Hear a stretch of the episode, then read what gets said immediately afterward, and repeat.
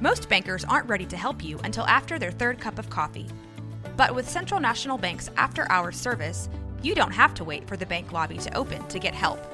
You can contact us from 6 to 8:30 in the morning or from 5 to 10 in the evening, and we'll connect you to a real, live, local person who can answer questions and fix problems 7 days a week. Bank different. Bank Central. Central National Bank. Member FDIC.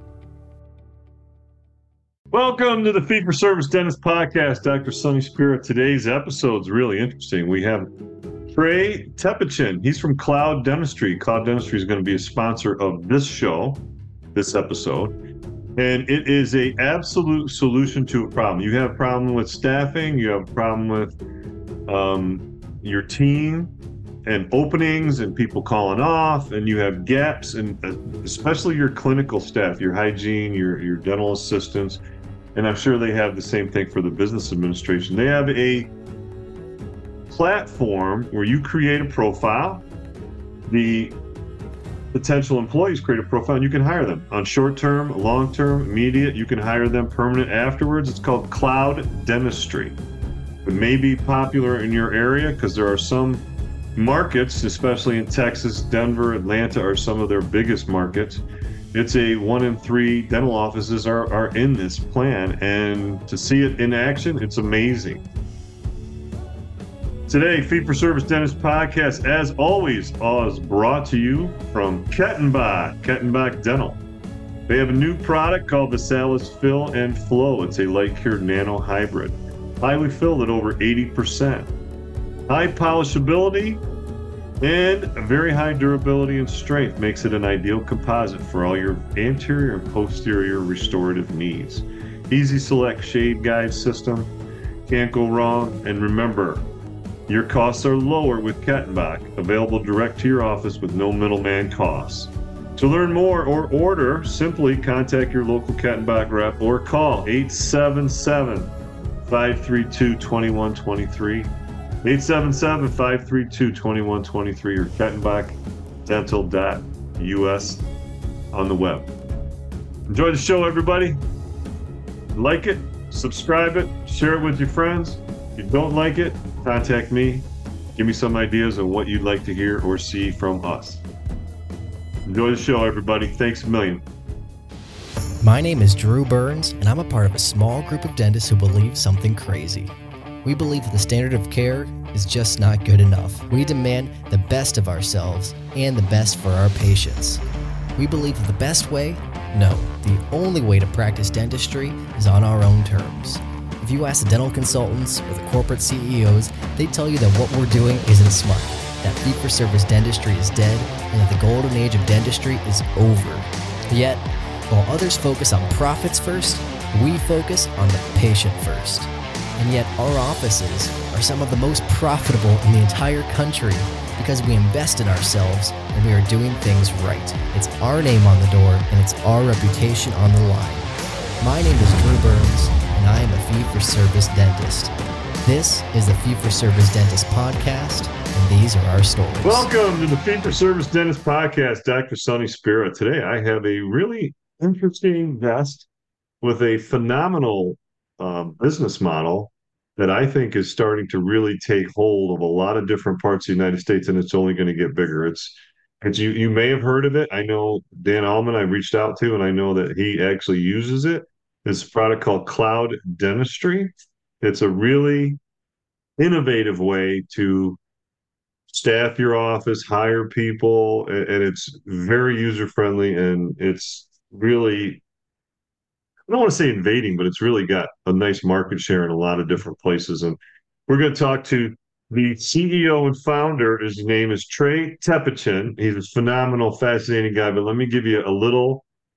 I'll give you the five cent uh, approach to his bio, which he sent me, because he can shorten it and he can lengthen it, but he gave me the short one. So he is a co-founder CEO of Cloud Dentistry. It's a web and app-based marketplace that lets dentists offices must message and book dental staff on demand. That's right, book dental staff on demand. It's a pretty cool concept. A graduate of Harvard Law School and Duke University. Now, I already I already warned him the whole Duke thing.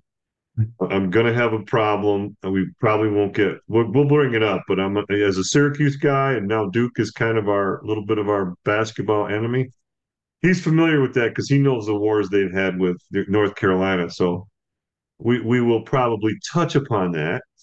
He has practiced as an attorney for nearly 10 years and formerly taught economics at Harvard. This is one bright dude, guys and gals. So please welcome Trey Tepichin. Trey, how you doing, man? Doing great. Thank you, Dr. Sparrow, for having me today. Really appreciate it. Oh, I'm so excited. When I first heard your presentation at the Catapult meeting, what was it, six, eight months ago? Yeah, that was spring of this year. Time flies yeah. by. I was like, oh man, that's that's a really innovative solution, right? The future of fee for service dentistry is based in membership patients. If you need help starting your membership plan, or if your plan is too big for your team to manage, visit dentalmembershipdirect.com to set up your free membership growth solution demo with our team. And you talked about it, so I got a little bit of your background, so we're going to go through it because I think it's fascinating. Anytime that we have like a show, it's a sponsor, whatever, a person of like your nature, I want to know where you came from, how you how you created or how your mind thinks because i'm going to learn something right and how you got into this this this this whole concept so right. let's start where'd you grow up tell us some of your background please. Sure. Yeah i mean never in a million years that i think that i would end up in the in the dental space honestly. My background you're like how did he get here? It, it is an odd kind of um, circuitous story. So i was born in mexico city. Um, I grew up there the first 14 years of my life. My dad is is, is Mexican, my mom's American, so I kind of grew up um, bilingual, bicultural. And then when I was 14, I moved um, to Texas, where I finished high school, and then I'll, I slowly migrated north from there. So I did my undergrad work. We won't we won't say the name. Uh, okay, biology, okay. economics. You got clear. um, and then uh, kept migrating north. It ended up uh, going to Harvard for law school and I was, you know, practicing an, an attorney for many years. And again, I had no idea that I was going to end up in uh, in the dental space. And, but life takes you in, in crazy ways.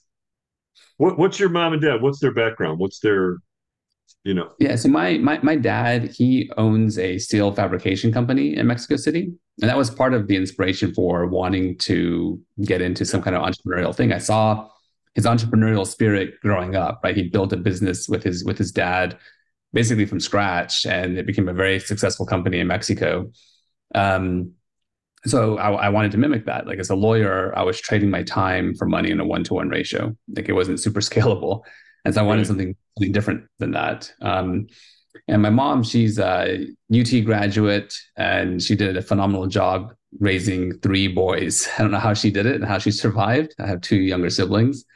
Um, and you know we gave her uh, a rough time of it, but she she did it amazing. I credit her for kind of all of our wisdom and, and learnings. Okay, so 14 years in Mexico City. Talk about what it was like growing up in that environment.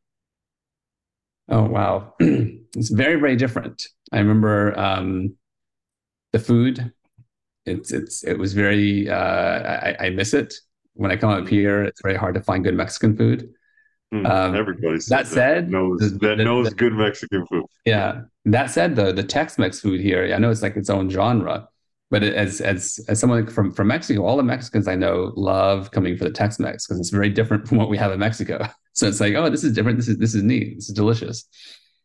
Um, you know, I grew up in a school and went to school um, in a bilingual school. It was half of the day in English, half of the day in Spanish. Oh wow! Uh, yeah, cool. so it was it, it, it, was it was really nice. I I, I enjoyed it a, a, lot, but I feel like when I moved to the states, I was just shocked at kind of the the the, the vast difference in standard of living. Like the schools were, even though I went to one of the nicest schools in Mexico, the schools in the U.S. were pristine by my standards. I was like, oh my goodness, and er, all the kids were underappreciative of, of what they had and the opportunities. I was like, oh my, this is this is amazing. I feel so grateful to to be here, getting to take advantage of some of these these great resources. Okay, so the school system, the, the bilingual thing is just it it really is fascinates me. when you were growing up, would you consider you were raised Mexican or would you consider you were raised American? How, how, like was Spanish spoken in the house? Talk a little bit about that. Like what was your like your real growing yeah, it's up? So, it's so interesting because you end up associating language and and pieces of pieces of culture as well with with different people.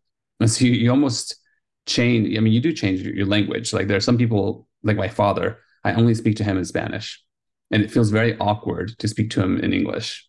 Like okay. I associate in my mind with Spanish, and that's just the way it is. And he can speak English. We could speak in English, but we don't. and then with my mom, it's the same way. She's um, she she learned Spanish and she's perfectly fluent. She's a blonde hair, blue eyed woman. You'd never guess that she speaks Spanish. So sometimes she overhears people talking in Spanish and gets snippets of conversations she's not supposed to hear because she she speaks it perfectly. That's a nice um, asset. But even though she speaks it so well, um, I would never speak Spanish to my mom unless I was trying to keep a secret from someone. Right? It just feels awkward to speak Spanish to her. So I really did grow up kind of straddling the fence in a way. It was it was bicultural, um, bilingual and it really depended on you know which who, who I was interacting with. Ah, so if I show you like this, right? Mm-hmm. Does the word come up in Spanish first for you, or does the word come up in English for you first? Well, right now I'm in English mode, and we're speaking in English, so most of it comes up in. in oh, English. that's cool. And then every now and then there'll be a word. It's hard to hard to think of one. It just comes up randomly in conversation where there's a word for which there's a Spanish word but there's no English equivalent. And then that's when the Spanish word pops into my head. I'm like, oh, wait, but what's the English word? There is no English word sometimes. How about like like the slang expressions, right? Like that always that uh, like that would drive my mother-in-law.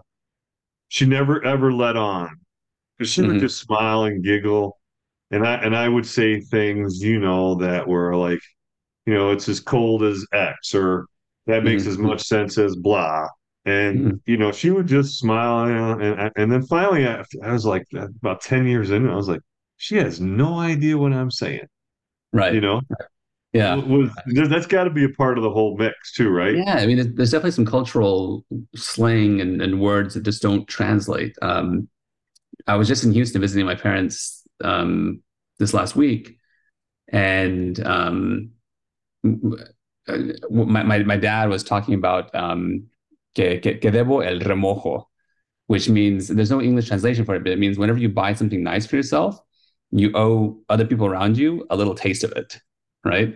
But I don't know what the English. There's no English word for it. Like in Spanish, it's remojo, but uh, I don't know what the English word for it is. Well, in the in the Italian culture, right? Like In in like if you watch The Sopranos or the, you know what I mean? Like you got to give a little bit to the butt. You got to pay it exactly. up, right? Exactly. exactly. I feel like there, there, should be a word for that, but I don't know what it is in English at least.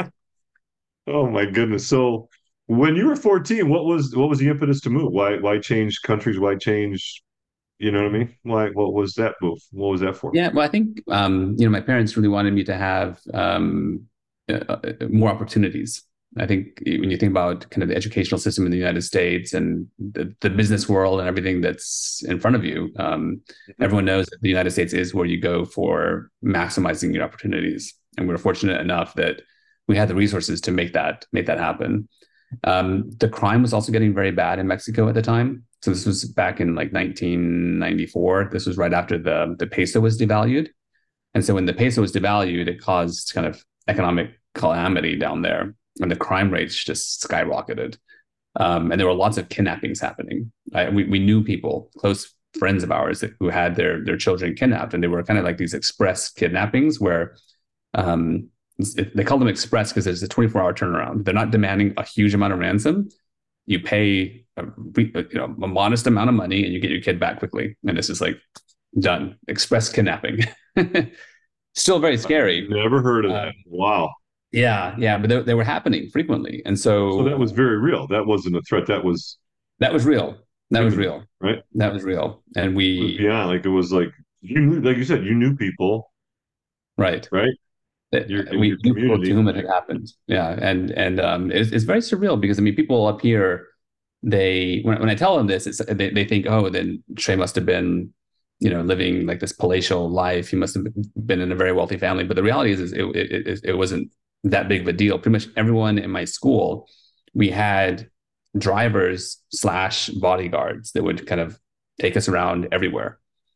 um, and they were just on the payroll. And you know, because of the the kind of the vast labor cost differential, you could do that in Mexico, even if you weren't incredibly well off. If you were, you know, middle middle upper class, right? Um, you'd have people like that kind of watching over you because it was it was pretty dangerous. Did your dad bring his business this way when he when he moved? He he didn't. So he he stayed stayed in Mexico City and um, kept running the business, and he would kind of commute to the U.S. to to visit us, um, you know, frequently. Like uh, every month, he'd come up and, and, and visit, but he had to keep, he had to kind of keep his business running in Mexico. Right. Now that it's further along, he he he he has moved full time to Houston, Texas, and runs it remotely at this point. Wow. Okay, yeah. so he's still keeping it going in, in, in the same area. Okay. Yeah. Great. So when you go to high school, obviously it's not an acclimation situation because English is a, is a is a, I'm going to call you truly bilingual. I think you have two first languages. I find a lot of times with people bilingual, they have a first language and then they're very good at their second language. Mm-hmm. It sounds like you really truly grew up with two first languages, which is amazing. Um, now you're in the Texas school system, and you said first, you know, your impressions is pristine. What were you thinking? 14, so you're probably ninth grade, maybe. Mm-hmm. Yep, ninth grade, exactly. So what um, were you thinking? Like, what what are you going to do? Were you thinking, well, just going to graduate high school, or did you already have you know aspirations and thoughts beyond? What was your thoughts at that point? Yeah, so it was actually um, um 10th grade, and I think it was I I had just finished having a big wake up call because growing up, I was a very mediocre student. Uh, all through elementary school, middle school, it was like C's and D's, and I would even get like bad grades and I would hide them from my parents. I'd drop it under the furniture somewhere yeah. so they yeah. wouldn't see it. Um, because in my mind, I, I was very complacent. I saw my father; he had a great business. I figured, you know, I can go work for my dad's business. I don't need to kind of really apply myself. But then when um, the economic collapse happened in 94, um, and I saw my parents struggling, it was a wake up call to me. And then we moved to the US and there's, they said, we're giving you this opportunity. And it really hit home to me. I said, I got, I, I have to take advantage of this. And so You're I, the oldest of the three? I am. I am. Yeah. And so I just buckled down. I remember when I when I moved up, uh, you know, there was there's some cultural shock, but not not too much. Um, a lot of the kids in, in, in Mexico were foreign U.S. students, that we had a lot of U.S. students in in my school in Mexico. Um, but more than anything else, it was just for me. I was very very very studious all through all through high school. I wanted to make sure that I, you know, did right by my family. So you did a 180 academically, right? academically, I did I did pretty much a 180. If you look at my transcripts, it was okay. D's and D's, and then pretty much straight A's. that's a college admissions dream right there. As someone who has never lived to any potential, and all of a sudden realizes, hey, you know, I was underperforming, and I'm, you know, I'm well capable of more, right. and then you prove it, right? So, so mm-hmm. now I got to ask about Duke now. Why Duke, man? You got you're in Texas. You didn't think of UT. I mean, A and M. None of those schools. S, I mean, S- all, all, all, all great schools. All great schools. At the time, you know, I remember going and buying the U.S. News World Report, whatever they call it, ranking. All the kids used to buy that. We went to go to Barnes and Noble, buy the report that ranked all the universities. Right. And I wanted to be the best, right? And so I was looking at Harvard initially I was like, Harvard's ranked number one. I'm going to go to Harvard. And then I remember doing a summer program there. Uh, well, first I visited during the winter months and it was horrendously cold. So that was already a turnoff because I wasn't used to the cold. And then I did a summer program there as well. And I just really didn't, wasn't feeling good. I was like, oh, I don't know if this is for me. it doesn't, okay. I don't like the vibe. I don't like the way the city feels. It's just very different. Um, so I kind of started going down the list. And Duke at the time was ranked, I think it was ranked, ranked number three. And I visited Duke and I immediately fell in love with the campus. Um, it was just it reminded me a lot. Cool vibe though. It's a very cool vibe. It, cool it, it, reminded me of this, you know, it, it, had still had a southern southern flavor to it. It didn't have kind of that yeah. northeastern feel that Harvard had, and so it felt a little bit more at home for me. Um, it wasn't too much of a change, and I said, look, and it has four seasons. It's not horrendously cold, and so I kind of just landed there. It was a good combination of um, good culture, good city, and strong academics. And so it, it, it took the day for me. Any trouble getting in with with grades or SATs or anything? Or Oh, I mean, I got in on early admissions, so um, no, that's no problem. I would like to think. I would like to think I did. I had, I had, I had decent grades. I, I did well on my SATs and had good extracurriculars and stuff. So, um, I like to think it was a. It was early it was, admission. That's cool. Okay, so you're at Duke. Now, now what? Now is it just let's take a, a liberal arts, you know, kind of flavor? But you know, obviously, you go into teaching economics at Harvard Law Right. What what was fancy? Like what was your fancy at that point? When yeah, so, so, when when I was at Duke, I was on the pre med path. Um, I thought I was gonna be a doctor. I, am going to talk to you in the dentistry, but go ahead, pre med. and so I majored in biology and economics. Did, did a double major major with a minor in chemistry. Oh, you're with some pretty um, bright people. I I took the MCATs. I, I prepared for them. I did well on the MCATs and I was writing my college, uh, or not my college, my um, med school admissions essay, right, for for applying. I got to the point of applying, and they were asking me why I wanted to be a doctor, and I had never done any like serious introspection up to that point, and I couldn't find a compelling reason to put down on the on on, the, on that piece of paper that was going to mean any, anything to the admissions officer.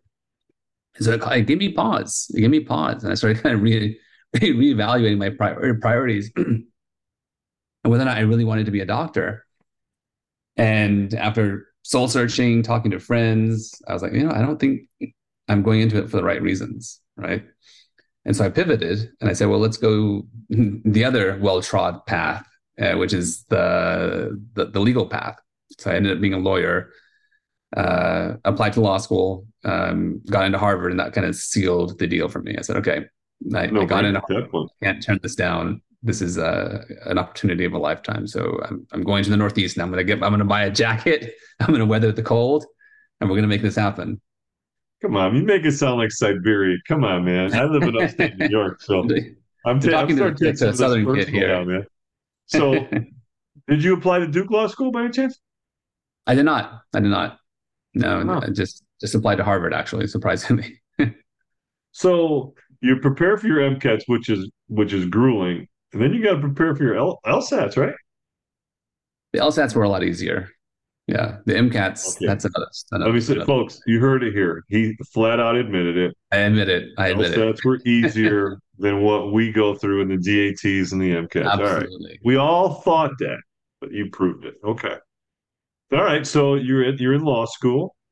Now let's talk what you're thinking because now you you said you didn't do any introspection when you thought about medicine now you had to do a little bit now you're in now you're in your career path much deeper mm-hmm. what, what's your thought process now in in law school so i was loving law school i, re- felt like a, an amazing fit for me it, it, intellectually um, in terms of the subject matter i really enjoyed you know arguing cases reading about previously decided cases doing research I, I enjoyed writing I got really very, very good at writing as well.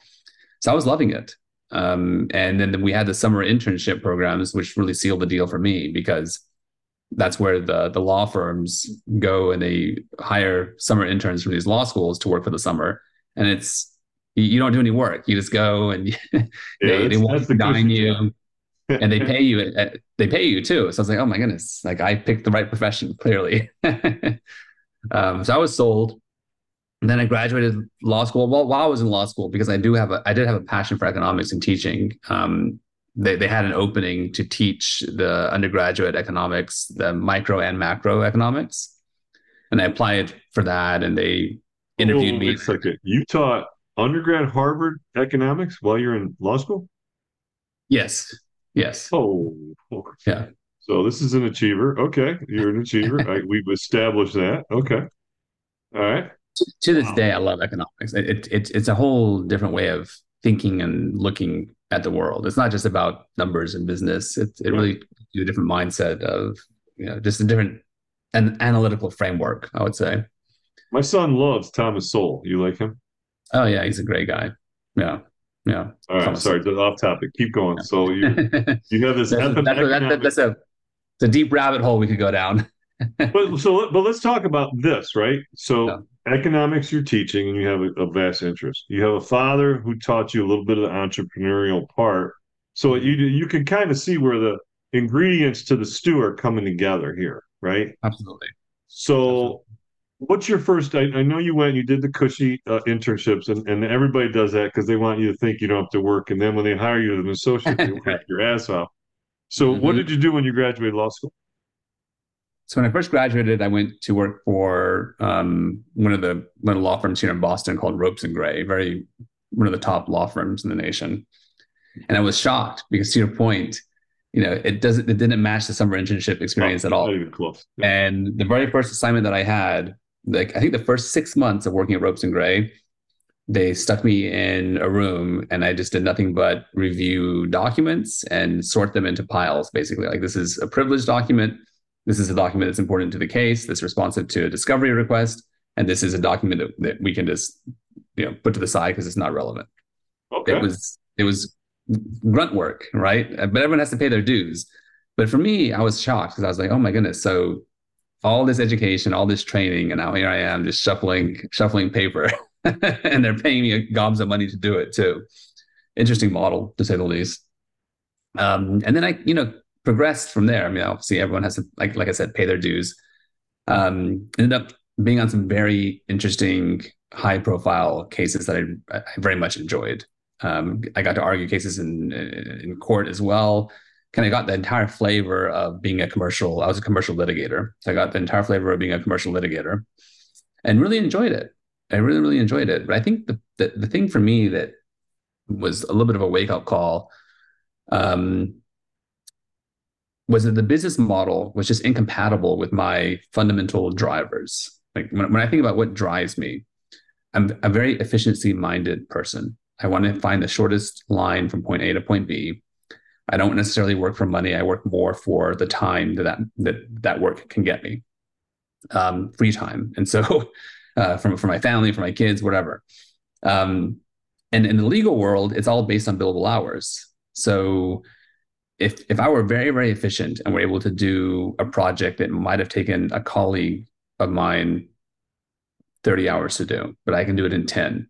That 20 hour differential doesn't give me any extra credit. The fact that I was able to do it quickly, they just say, "I'll find another 20 hours No, to no, it actually it actually works against you. It actually works against me. Exactly. Yeah. Because, and, and so I'm just fatigued. I'm working and I and I'm just spinning. I'm like a hamster on the hamster wheel. And so I, my ear was. I always have my ear to the ground, looking for something different, something that would that would match kind of my value system a little bit better in terms of the, the business model. And so it's a natural. It lends itself naturally to entrepreneurism. It really does. And then I just kind of stumbled upon this opportunity in dentistry.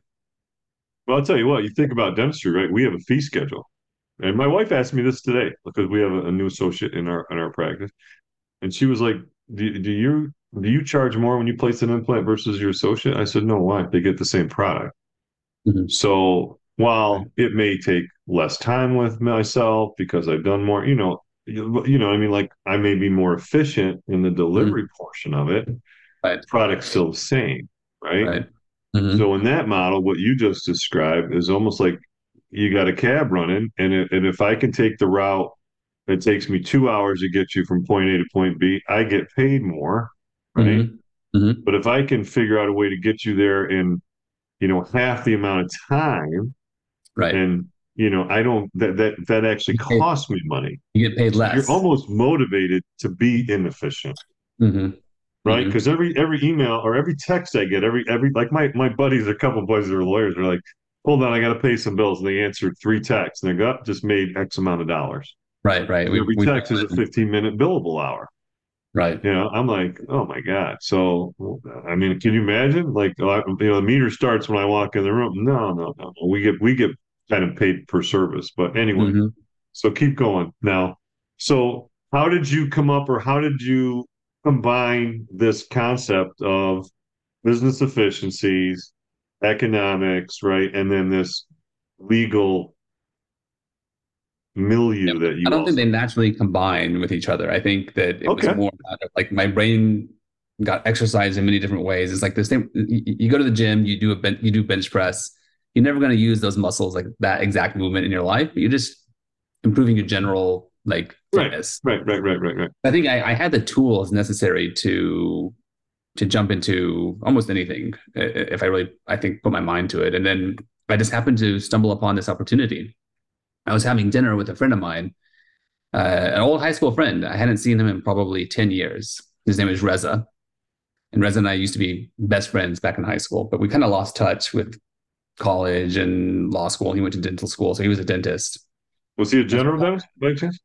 He's a general dentist. Okay. And so we're catching up over over over dinner. And we get into this friendly chest bumping match, arguing about who had a tougher job. Was it tougher being a lawyer or tougher being a dentist? chest bumping. I love it. And uh, he, you know, I, I, dentists, I have to concede to my friend Reza, dentists have a very difficult job. I mean, you have to be both clinicians, so you're in patients' mouths for a lot of the day. And then it's this we- odd situation where not only are you the clinician, but you're also the operator. You also have to run your business. And most of the time, if you're the business operator, you're not the person that's actually doing the product, right? And so you're both clinician and business operator. And then to add insult to injury, he's telling you telling me about how hard it was to find staff and how unreliable the staff was. Um, mainly because it, no no fault to the staff, but just the demographics lend themselves to that. He told me that over 50% of the dental professionals are either part time or temporary workers. And this was pre COVID. And so, even pre COVID, it was already a very difficult problem for him. And he told me that in any given month, he was going to be short staffed four to five days out of the month, and that he was going to have to either cancel patients and lose thousands of dollars in production or scramble to try to find a replacement. And so I asked him, what do you do? Like, where, where do you look to find these replacements? Because in my mind, I'm thinking this can't be that that big of a problem. He's just trying to make it sound like He's just trying to play his he's little whining. He's crying in his beer. Yeah, yeah. And so he tells me, and they say, like, there's there's no place out there that aggregates them well. Like I'm literally looking at Craigslist. I'm looking yep. at Indeed. Indeed. I'm yep. Using temp agencies. And you know, all those models have their problems. Like the, the the job boards, they boast about having hundreds of thousands or millions of resumes, but the reality is they're all stale. It's like sending messages into a black hole. You very, very rarely get responses. And then if you do get someone to respond to and agree to come in to help you in your office, we have data on this. About 40% of the time when someone's booked through a job board, um, about 40% of the time they will just ghost you. So you think they're going to come in and help you for the day. And then they don't, not only do they not show up, they don't even give you the courtesy of a call. I don't know what happened. Like, you know, 10 years ago, if, if, if I had, if I couldn't make it to something, um, I'd at least make up an excuse, right? I say my car had trouble or my kids yeah. or something. But now yeah, your grandmother died for the 15th time. right. Yeah. Uh, but but now you don't even get the courtesy of a of a response. You just get ghosted. And so that was the job boards. And then with the temp agencies, the people would show up, but it would cost Reza an arm and a leg. They were charging him 30% markups on, on the daily rates.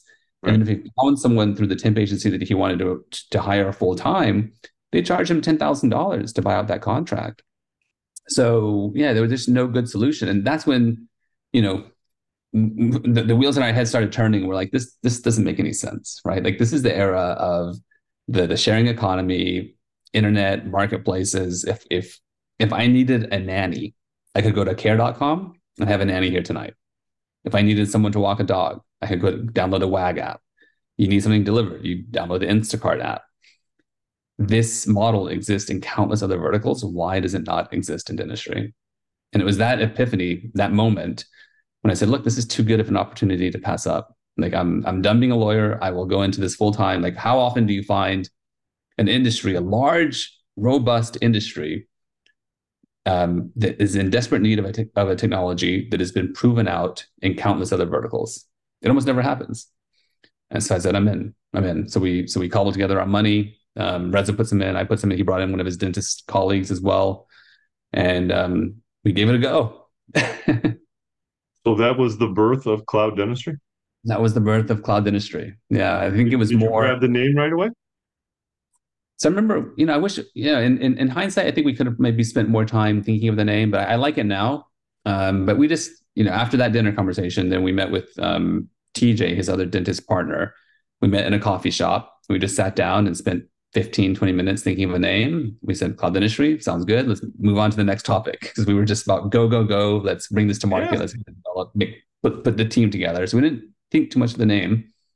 Um, but now it's, it's become kind of ubiquitous and well known. So it's, yeah, I, it, it's good. So see, I'm a Shark Tank fan, right? So right now you've hit some major buttons for most of the people that I've that I've watched on the Shark Tank. Mm-hmm. O'Leary, Herjavec, yeah. um, you know, Cuban, um, Lori, and yep. Barbara, right? And Daymond. Uh, you're all in, okay? And you're looking at a solution to a problem. It's a well-known problem, it's well-defined, and it's it's funny that you started this before the pandemic because after the pandemic, it, there's problems that I've never experienced that we experience almost on a on a routine basis. Like you said, four to five days a month. We're probably short staffed. Yep. At some point, you know, well, more than that, at least more than that. So four to four days is one day a week. We're probably, let's say it if two maybe it would be safe safe to say two of those five days we have. Right. And, and you know, legitimate, right? My kid's sick. I got to stay home. I, mm-hmm. you know you know, always legit, and then some maybe not, but most of them are. And because we're, you know, we value family, we we we just make it work. But it does tax a lot of the other folks in the office. So, right. but right. you you've hit some major things. How how did you? I mean, what what what inspired you to go all in? Right, like you're you're all in on this. Yeah, when I say all in, it really was all in. I put, you know, all, whatever money I had in my checking account went into it, and then um, liquidated my 401k, put that in. I said, "Look, we got to, we got to do this." Whoa, um, Dave Ramsey wouldn't be happy with you, but that's okay. Yeah, no, Dave Ramsey would not approve. Um, I threw caution to the wind, and again, I think it was more honestly in hindsight. I think it was more naivete than courage. I can I can act like oh I was a hero, I was very courageous, but the, the truth is I was very naive um, as to kind of what all it would entail to actually get it off the ground. Um, in my mind, I thought we'll put we'll, put the team together. I know a good web developer. He'll develop the platform. We'll get it built out, and then we'll start emailing people. We'll do text campaigns. We'll get people onto the platform, and it'll start making money for us. Could not be further from the truth, right? Um, getting the platform developed and, and launching it was just barely scratching the surface, kind of the alpha version of the product that we that we launched with. Um, and there were a lot more hurdles, a lot more obstacles than I ever could have imagined.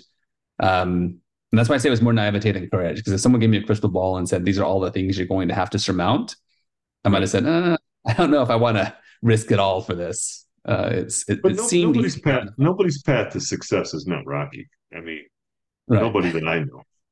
Yeah, you know. Yeah, but when you're all in, right? When you burn the boats, when you're all in, you don't there, there's no safety net you're going to figure it out right but what's right. interesting is at no point in your conversation about your your background or history do you come across as a major risk taker right mm-hmm. at least that's my perception like you right. seem you know play this i did this i you know very calculated i thought this through okay this i looked at the schools i selected you know mm-hmm.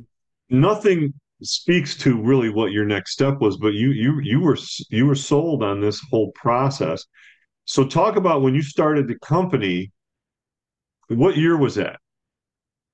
Um so the company i guess was technically founded in 2015 but we didn't launch until like 2016 2017 2016 2017 so pre-pandemic. Pre-pandemic. Okay so talk about what it looked like and what you were seeing because I know it's been massive growth and it's it's yeah. flying. But talk a little bit about your plan. Yeah, so when, when we first launched the, the the platform, I saw videos of kind of what the platform looked like initially. In hindsight, it was it was it was embarrassing. I think it was um, Reid Hoffman, start somewhere. LinkedIn guy. He said, "Look, unless you unless you look back and are embarrassed, a little bit embarrassed about the product you launched with, then you launched too late." that that's that in my defense the product looked like crap but we had we had to launch with something. And i remember it was just very arduous to get the first i, I remember sitting at the admin panel where i could see the signups coming in waiting for the signups to come in. I bought some email lists. I i i, I had some did some text campaigns. I was like okay let's see let's see the signups come in. And it was crickets it was crickets and and, and that was very demoralizing for me because I, I mm-hmm. like i said i was all in I'm like, oh shoot, what have I done? nothing's nothing's happening. We built this thing and no one is signing up. And so I remember literally going onto LinkedIn connecting with dentists, connecting with dental hygienists, connecting with dental assistants, and asking them for their input. I said, look, I built this product. I'd love to have your input. Can I treat you to coffee? And let's talk. I would meet hygienists one on one, dental assistants one on one at Starbucks, right there in Houston on Westheimer near the Galleria. And we, um, you know what? I know exactly where that is. Yeah, you know, yeah, it's a 20, 24 hour Starbucks. It doesn't ever close. And so we meet, I meet with these people and they give me feedback on the platform. And then I ask them to create their profile because it was free to create your profile. And then later in the day, I'd meet with an office and say, Hey, I just onboarded this, this great hygienist. You need a hygienist. I could introduce you to the hygienist or him or her, uh, but I'd rather you create your profile on, on, on, on Cloud Dentistry and book the hygienist through Cloud Dentistry so we can like get things moving and kind of like grease the wheels, so to speak. And so it was very arduous. It took us over a year to get to our first 100 clients. First but talk about boots on the ground. That's boots on the ground. That's making so you're talking technology, but when it comes right down to it, it's a people to people connection. At, at, at the beginning, when I first launched the platform, and before we had worked out all the wrinkles and really leveraged the full power of the platform, it was very much of a Wizard of Oz situation. Like here's the here's the curtain of the platform, and here's me behind the scenes, um, pulling the strings. I was doing everything from sales to customer service. I was calling hygienists in the morning to remind them to show up to their appointments. Mm-hmm. Um, I was doing everything. Uh, and, it was a very iterative approach. And so, because of, but I think because we launched with that, and because we were very much about just receiving feedback, testing it out, seeing what works, what doesn't work, and then iterating month after month after month. That's how we ended up with a product like Cloud Dentistry, where it is today, where I mean, it's phenomenal. It's it's turnkey. I don't lift a finger. No one on my team lifts a finger for the matches. The matches happen on their own. Everything's seamless, frictionless. But you don't you don't just magically appear there from day one. There's too many well, too many variables to consider. You see the parallels to starting a dental practice? I'm, I'm sure. I'm sure. Well, think about it, right? Let's say I start a practice. I, I, I I build this great office. I have all this technology. I have all this knowledge and wisdom. And I just, I just, and I hang a shingle and I do whatever I think I can to advertise. And then I sit by the phone and nobody calls, or I sit by the computer and nobody schedules.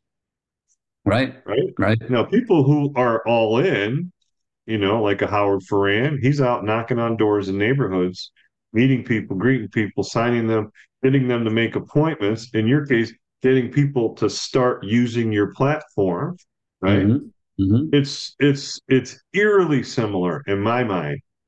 Into and and now you know now typically if you have a successful practice, you should. If you take good care of people, they should help send more of those people, and you know I mean. It's the the well stays replenished. You know, right? So right. So at the end of the first year, where were you? Were you still in despair? At what point did you say this might work? At the end of the first year, I, I mean, I, I, never lost hope. I always knew that would work. Um, it was just taking longer than I than I thought it would. And so at the end of the, of the first year, when we got the first 100, 100 paying offices onto the platform, subscribe to the platform, um, it seemed like a Herculean task. And I was like, man, like, how are we ever going to get to 500 offices? much less a thousand offices. Like that seems completely unachievable.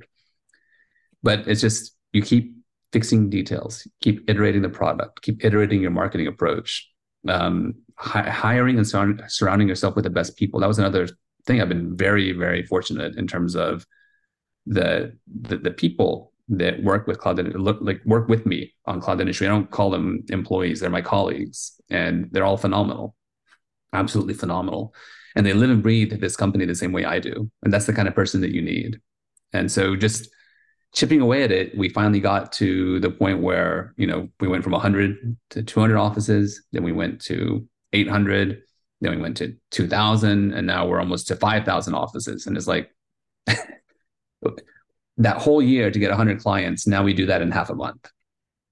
And it's like, it's mind blowing to me to see kind of how far it's come. That's awesome. I, I mean, so you, you, you know, and again, you, are not necessarily reinvent, reinventing, but you're constantly tweaking, right? Like great basketball coaches are always getting, you know, how do I do this? How can I improve this? We played good, but how can we play better, right? I mean, that's mm-hmm.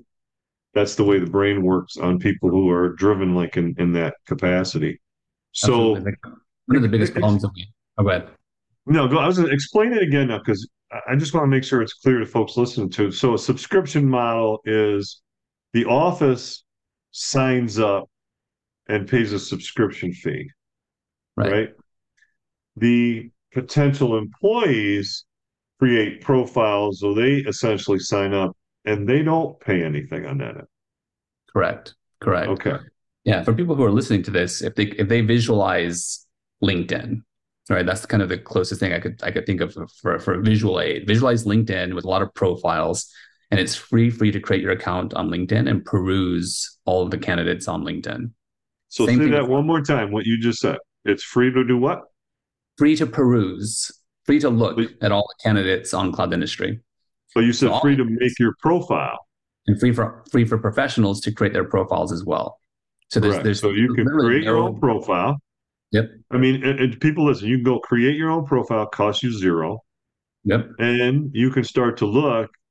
And when you see it in real time, because I he, I did this with Trey a couple days ago, I was like, "Excuse me," it was like it was to the minute. It wasn't like checked out. This person was on right as we were there, hmm and you know, you just kind of select or pick your markets. But keep going. I don't want to interrupt you. I'm kind of jazzed about it. I think it's the coolest thing going. But Yeah, so But- we so we basically you know completely turned the staffing model upside down, and so it's free to look. We've removed all the friction to to getting into this into this network. You can look at profiles. You can see all of the users' stats, all of their user reviews. So other users can, can leave reviews for these professionals as well. And You can read all all of those reviews for free. All of that's Okay, up- so when you say user, so I, I'm my profile on. I'm a paid subscriber. Right. I hire a hygienist for a day, right, right? She has a rating, like you talked about, Mhm. and then what happens? I rate them. Right. So at the end of every at the end of every assignment, the dental office is given the chance to rate the professionals that they work with on cloud dentistry. Okay, And you rate them from one star to five star, and you can also leave written reviews for them as well. And so what that does is as cloud dentistry gets more and more utilization, the database itself becomes more and more valuable and powerful.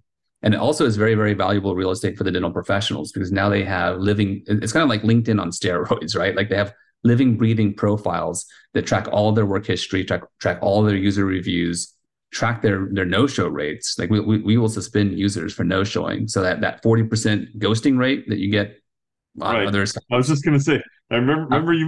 Remember everybody. He talked about people that just they don't even show they ghost you. Now there's a scorecard. There's a scorecard. And so because of that, Visible our, scorecard. our our no-show rate is less than one percent, one percent. So people, you know, the dentists book with impunity and they book with confidence on on the site. Um, and it really is a complete paradigm shift because dental offices are used to paying 30% markups on every single booking that they that they do. They're used to paying $10,000 to buy out the candidates. And on our site, you pay, it's like iTunes. You pay one flat fee with iTunes and you can listen to as many songs as you want. If you love a song and want to add that song to your playlist, Apple doesn't charge you more for that. You just add the song to your playlist and no charge. Same concept here. You pay a flat subscription fee. You can try out 10 hygienists over the course of the month, five dental assistants, hire a dental assistant full time because that, that was the one you wanted, and hire like whichever, whichever hygienist fits your culture the best, hire that one full time. You don't owe a penny more to cloud dentistry. There's, Say there's that. no say that. Say that just one more time because that's what. yeah, it's almost too good to be true. Yeah, You pay yeah, because that's, that's not the model. That's not, not the, the model, model. that you're dealing with with agencies, headhunters, or whatever Right, that Right. that right. that with. We- go ahead. we don't we don't police our users. That's one of the things that d- dentists are always they're skeptical about it. They're like wait what's the catch? I'm like there's no catch. We don't police our users. We tell them up front try out five hygienists. No fee for every every time you book one. Book as many as you want. And then when you find the one that you love and want to hire him or her full time do so. Like we're not going to stand in the way of that. That's- we want you to be successful there's no there's no buyout fees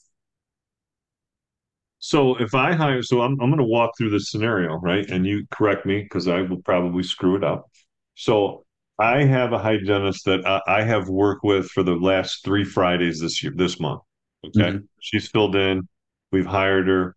Her profile, her skills, her skill set matches. She comes in culturally, it's a decent fit. We're gonna five star rating. We love her, etc. Okay. Mm-hmm. I'm sorry, him or her. I don't want to make this yeah. the, the, the, the well, 98 percent of the industry is female. So I get what you're saying. So I, I know, but I don't want to get I don't want to get accused of that. So we hire, we bring that hygienist in three three uh, Fridays, we'll say over a six week period, and we're like, we love this person, we want to hire them. Mm-hmm. We just go ahead and we talk directly to that person, so we're not going behind anybody's back. There's no back door. Oh, wait a second, we get a finder's fee or we get a a kick on this and whatever, and we say, listen uh, Kyle, right? Because that mm-hmm. could be either gender, right? Kyle, we'd like to hire you. We're going to hire you. Here's here's your pay. Here's your benefits. Here's your perks. Here's your office package. And they're like, great, love to do it, right? Exactly. Now exactly. they can still keep their profile and still work. You know, in this scenario, maybe we. But if we hire them full time, hopefully we're going to, you know, have that relationship and maybe you might lose a a, a high end user, a person that uses it often, but like you said, that person is successful, and that's a feather in cloud dentistry cap exactly. to satisfy that need on both sides, the temp and then the mm-hmm. permanent. Exactly, and I think, think that's one of the not not just the dentist, um, but also the the hygienists and the and the dental assistants. That's why they flock to cloud dentistry. Why we've done such a good job of kind of creating this massive database of users that's available for, for everybody because the, the dental hygienists, the dental assistants truly believe in our mission, right? That, that we're empowering them to find their dream office. Uh, and we're not saddling them with big placement fees and uh, big buyout fees. And so we say, look, great... all this, you know, all, all the money that the, the, the, the temp agency is charging, that's money money that either the office could have saved or you could be making, right? Like there's a middleman in it. And that middleman's taking a big chunk of it. The office should be paying less and the professional should be making more. And with cloud dentistry, that becomes reality because we cut out yeah. that middleman. Well, that's a neat is, is that by the way? I mean, that's a great slogan. Find your dream office for the for the working I, I like that. Yeah. But on our side, right? Find your dream employee. Right. Right. Absolutely. That's a that to me, that's a win-win. Mm-hmm. Right mm-hmm. because you know you've tasted you know you've tasted the pie before you ate it or before you ordered it. You had a sample, or what, like you go to a gelato store, they got the little spoons, right? right. I want to taste the uh, stracciatella, and they give it a bit like, oh, uh, you know, let me try the vanilla, and you try a couple things. Very similar, very similar, right? You know, and there's not. I like the fact that the openness and the thorough description part is out in the open. And there's no like, well, I, I didn't tell you that, you know, the last four places I got thrown out because I stole cotton rolls or whatever the case, right? You, you, right it's going right. to show up in the rating somewhere. Right. Or yeah, or or someone will complain to us and we'll get them off the platform. I mean, we we're doing about 13,000 placements every single month. So 13,000 a month, folks. A month. And so we see we see a lot of volume. And when you see that much volume, you're going to have a few crazies. But the good news is that we filter out those crazies so they don't get they don't hop around from office to office anymore. We hmm. we, we elevate the level of quality in the dental the the, the, the yeah, there's probably some right some mechanism that once you've gotten three or four XYZs, then you know what? Flags, you know, the flags raised, etc exactly. I, I like the. I just love how this foundation started. You know, the, the it's just so similar to dental, like a dental practice. Mm-hmm, mm-hmm. Building it, Absolutely. you know, and and the relationship portion, and now you're sort of like, okay, we're going to put you guys together. You guys can you guys can work it out. And for a lot of dentists who I think are introverted, especially that you know they're not great in in that kind of communication, kind of that environment this answers a lot of things and puts a lot of information in front of people mm-hmm.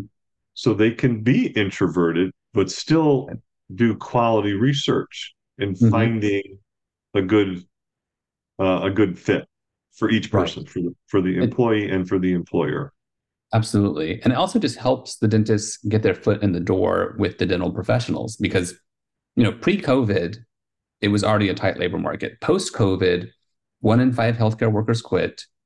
Um, the female workforce participation rates at a 33 year low. And this is like a 98% female industry. So that it's like a one two punch to kind of constrict the labor supply on the yep. Yep. dental professional side. And so dentists need new tools for recruiting and getting in front of dental professionals. And, and if you're introverted and you need some additional help, this is a way of, of getting your foot in the door. You can book them for, for a working interview, have them come in, try them out, it's not just for temping, right? You can try try them out, and then now you have that rapport. Now you have that relationship. Now you've worked with them for a day, not, and then you can decide if you want to hire them full time. Um, but for someone that has a hard time even getting someone to come to the office, this is a game changer. You pay them to come in for a day, and that's your entry ticket. Rather than paying Indeed thousands of dollars for a job posting, just pay a dental hygienist that you think has a good profile to come into your office and, and see how it goes. See how it goes. Now let's let's go through one other example, if you don't mind, because you you brought this up at the very first time I heard you speak. Was if I find out, you know, someone calls up, listen, I I, I got my my mother's sick, I'm going to have flu time. I'm not going to be able to come to work tomorrow. So you have like a high priority urgent situation. I'm a cloud dentistry user. Mm-hmm. What would what would that look like from my side? So most of our bookings happen at within 24 hours of um, the need. So a lot, most of the bookings are short term. We also have a setting on the professionals' profiles where they can indicate that they are willing to actively monitor um, and, and, and accept bookings, not just within a 24 hour period, but within like an immediate notice type period. And so they can set that onto their profile, and then you would see those professionals come up in your search results. So like if if if it's 8 a.m and you're short staffed and you're like, oh man, I need someone now, you can run a search to see who are those super active users that I can send a booking request to and get to come into my office right now. On average, it takes about 10 minutes to get a response to get a confirmed booking on the platform. 10 minutes. 10 minutes from messaging out and sending the booking request out to getting that confirmed, to getting that confirmation. 10 minutes on average. And then if it's a game changer. And if you're an experienced user on Cloud Dentistry, you can actually add hygienists as favorites. So you can kind of build up your bench. So maybe you like working with Susie, you, you like working with Kyle, you add them as favorites to your roster. And now you have kind of your, your standing bench. And then if they favorite you back, now you have a favorite match. And what that does is when you send them a booking request, you don't have to even wait for them to reply anymore. It is instant accepts it and instant confirms. So it's it's very very fast once you have them on your uh, favorited as part of your bench. So let me ask you this: Was that a, uh, a modification that was a suggestion from somebody? Oh yeah, yep. Uh, uh everything everything on the platform, I can't take credit for it. I, all I can take credit for is um, ha- treating people to a lot of Starbucks coffees and giving Starbucks a lot of money, and um, you know basically trying my best to give the dental community what they tell me they want. Okay, so now I'm going to ask you a different question, but it's directly related. So this business is still in the growth and, and planning phases. Are you doing any? Are you doing any investing? Or are you looking for investors in the company? What would you call? We we are. We're kind of in our kind of hyper growth mode. So we we're growing at a rate of 100% year over year. Um, very, very fast growth, very high margins. So it costs very, very little to run the business. Like it's this laptop that I'm speaking to you from. We have no overhead, no uh, real estate, no lease. You have no Starbucks. You have no. You have no yeah, this is just Starbucks, right? And so um, we're, we're we're looking to kind of just explode. I think we're at that inflection point where we've done the work to kind of ensure that we have great product market fit uh, we have a great monetization strategy and we have a great go to market strategy in place as well. We've proven out that we can launch multiple cities. We have great market penetration all throughout Texas and Denver and, and, and some of our hub cities like Houston or Austin. One out of every three dental offices is currently subscribed to the platform. In Denver, it's one out of four. In Atlanta, it's one out of five. And so we've proven this out. And now we're at that inflection point, and we're going to say, okay, we're at five, we're, we're at almost five thousand subscribed dental offices on the platform. We want to go to twenty thousand. We want to go to 30,000. And just as insurmountable as it seemed to go from the 100 offices that it took me a year to get to get to 5,000, same story here. We're going to go from 5,000 to 20,000. It's going to be in the blink of an eye. And we're doing fundraising to make that happen. Because I mean, even though with even with the high margins, even with our very aggressive spin on marketing, we want to raise money to kind of make that push because speed is the name of the game. I view I view this as a zero or hero play where there's going to be one player that really dominates the space because we aggregate all of the users together. Ultimately, it's a network play, um, and so we want to move quickly. And so to that end, we're we are in the middle of a capital raise right now. Okay, so in the show notes, if you send me, you know, some some information, so anybody listening to this says, "Hey, I, I want to investigate this," send me whatever the contact or whatever the vehicle would be for them to um, make a connection with you. Absolutely, that would be fantastic. I mean, the timing is is perfect in many ways because we do have a, a, a larger institutional investor that's coming in that will take most of the round up, but we're reserving some spots for you know strategic angel investors. We, we really love the idea of having this be dentist owned. So a lot of our supporters to date have been dentists and we'd love to kind of keep that trend going. So i appreciate that dr Spera you got it. Well Trey, i mean this is this is fascinating. I mean i i know that it's a problem. I i know it's a real problem. I see it all the time. I i all you got to do is open up any dental facebook group that has anything to do with the business part of the side or the actual practice side of dentistry mm-hmm. not i mean not the clinical you know, case presentation. These are my implants. This is my overdenture. This is my, the, you know, not that part, but anybody who's living, breathing in a in a dental practice. Uh, and, and, I know corporates have have some serious issues with the same situation: the turnover, mm-hmm. and then the opening and fitting and going in and, and, and, like we've had to cancel because there's no assistant for the doctor, mm-hmm. and I mm-hmm. know that happens everywhere. Uh, I mean, it's a very real thing. Um, one last thing though, you do you talked about you know going in in the markets. Let's say like okay, I'm a small market area, probably mm-hmm. not high on the priority list, right? To to get into, but you can grow into it. What would something like that look at? Like what would that look at for me? Number one, in a small market, which is maybe not one of your strong suits, and mm-hmm your pricing structure does it differ from you said Atlanta, Denver, and and and Houston are, are big markets for you? The the subscription is it the same for your premium prescription subscription? Excuse me.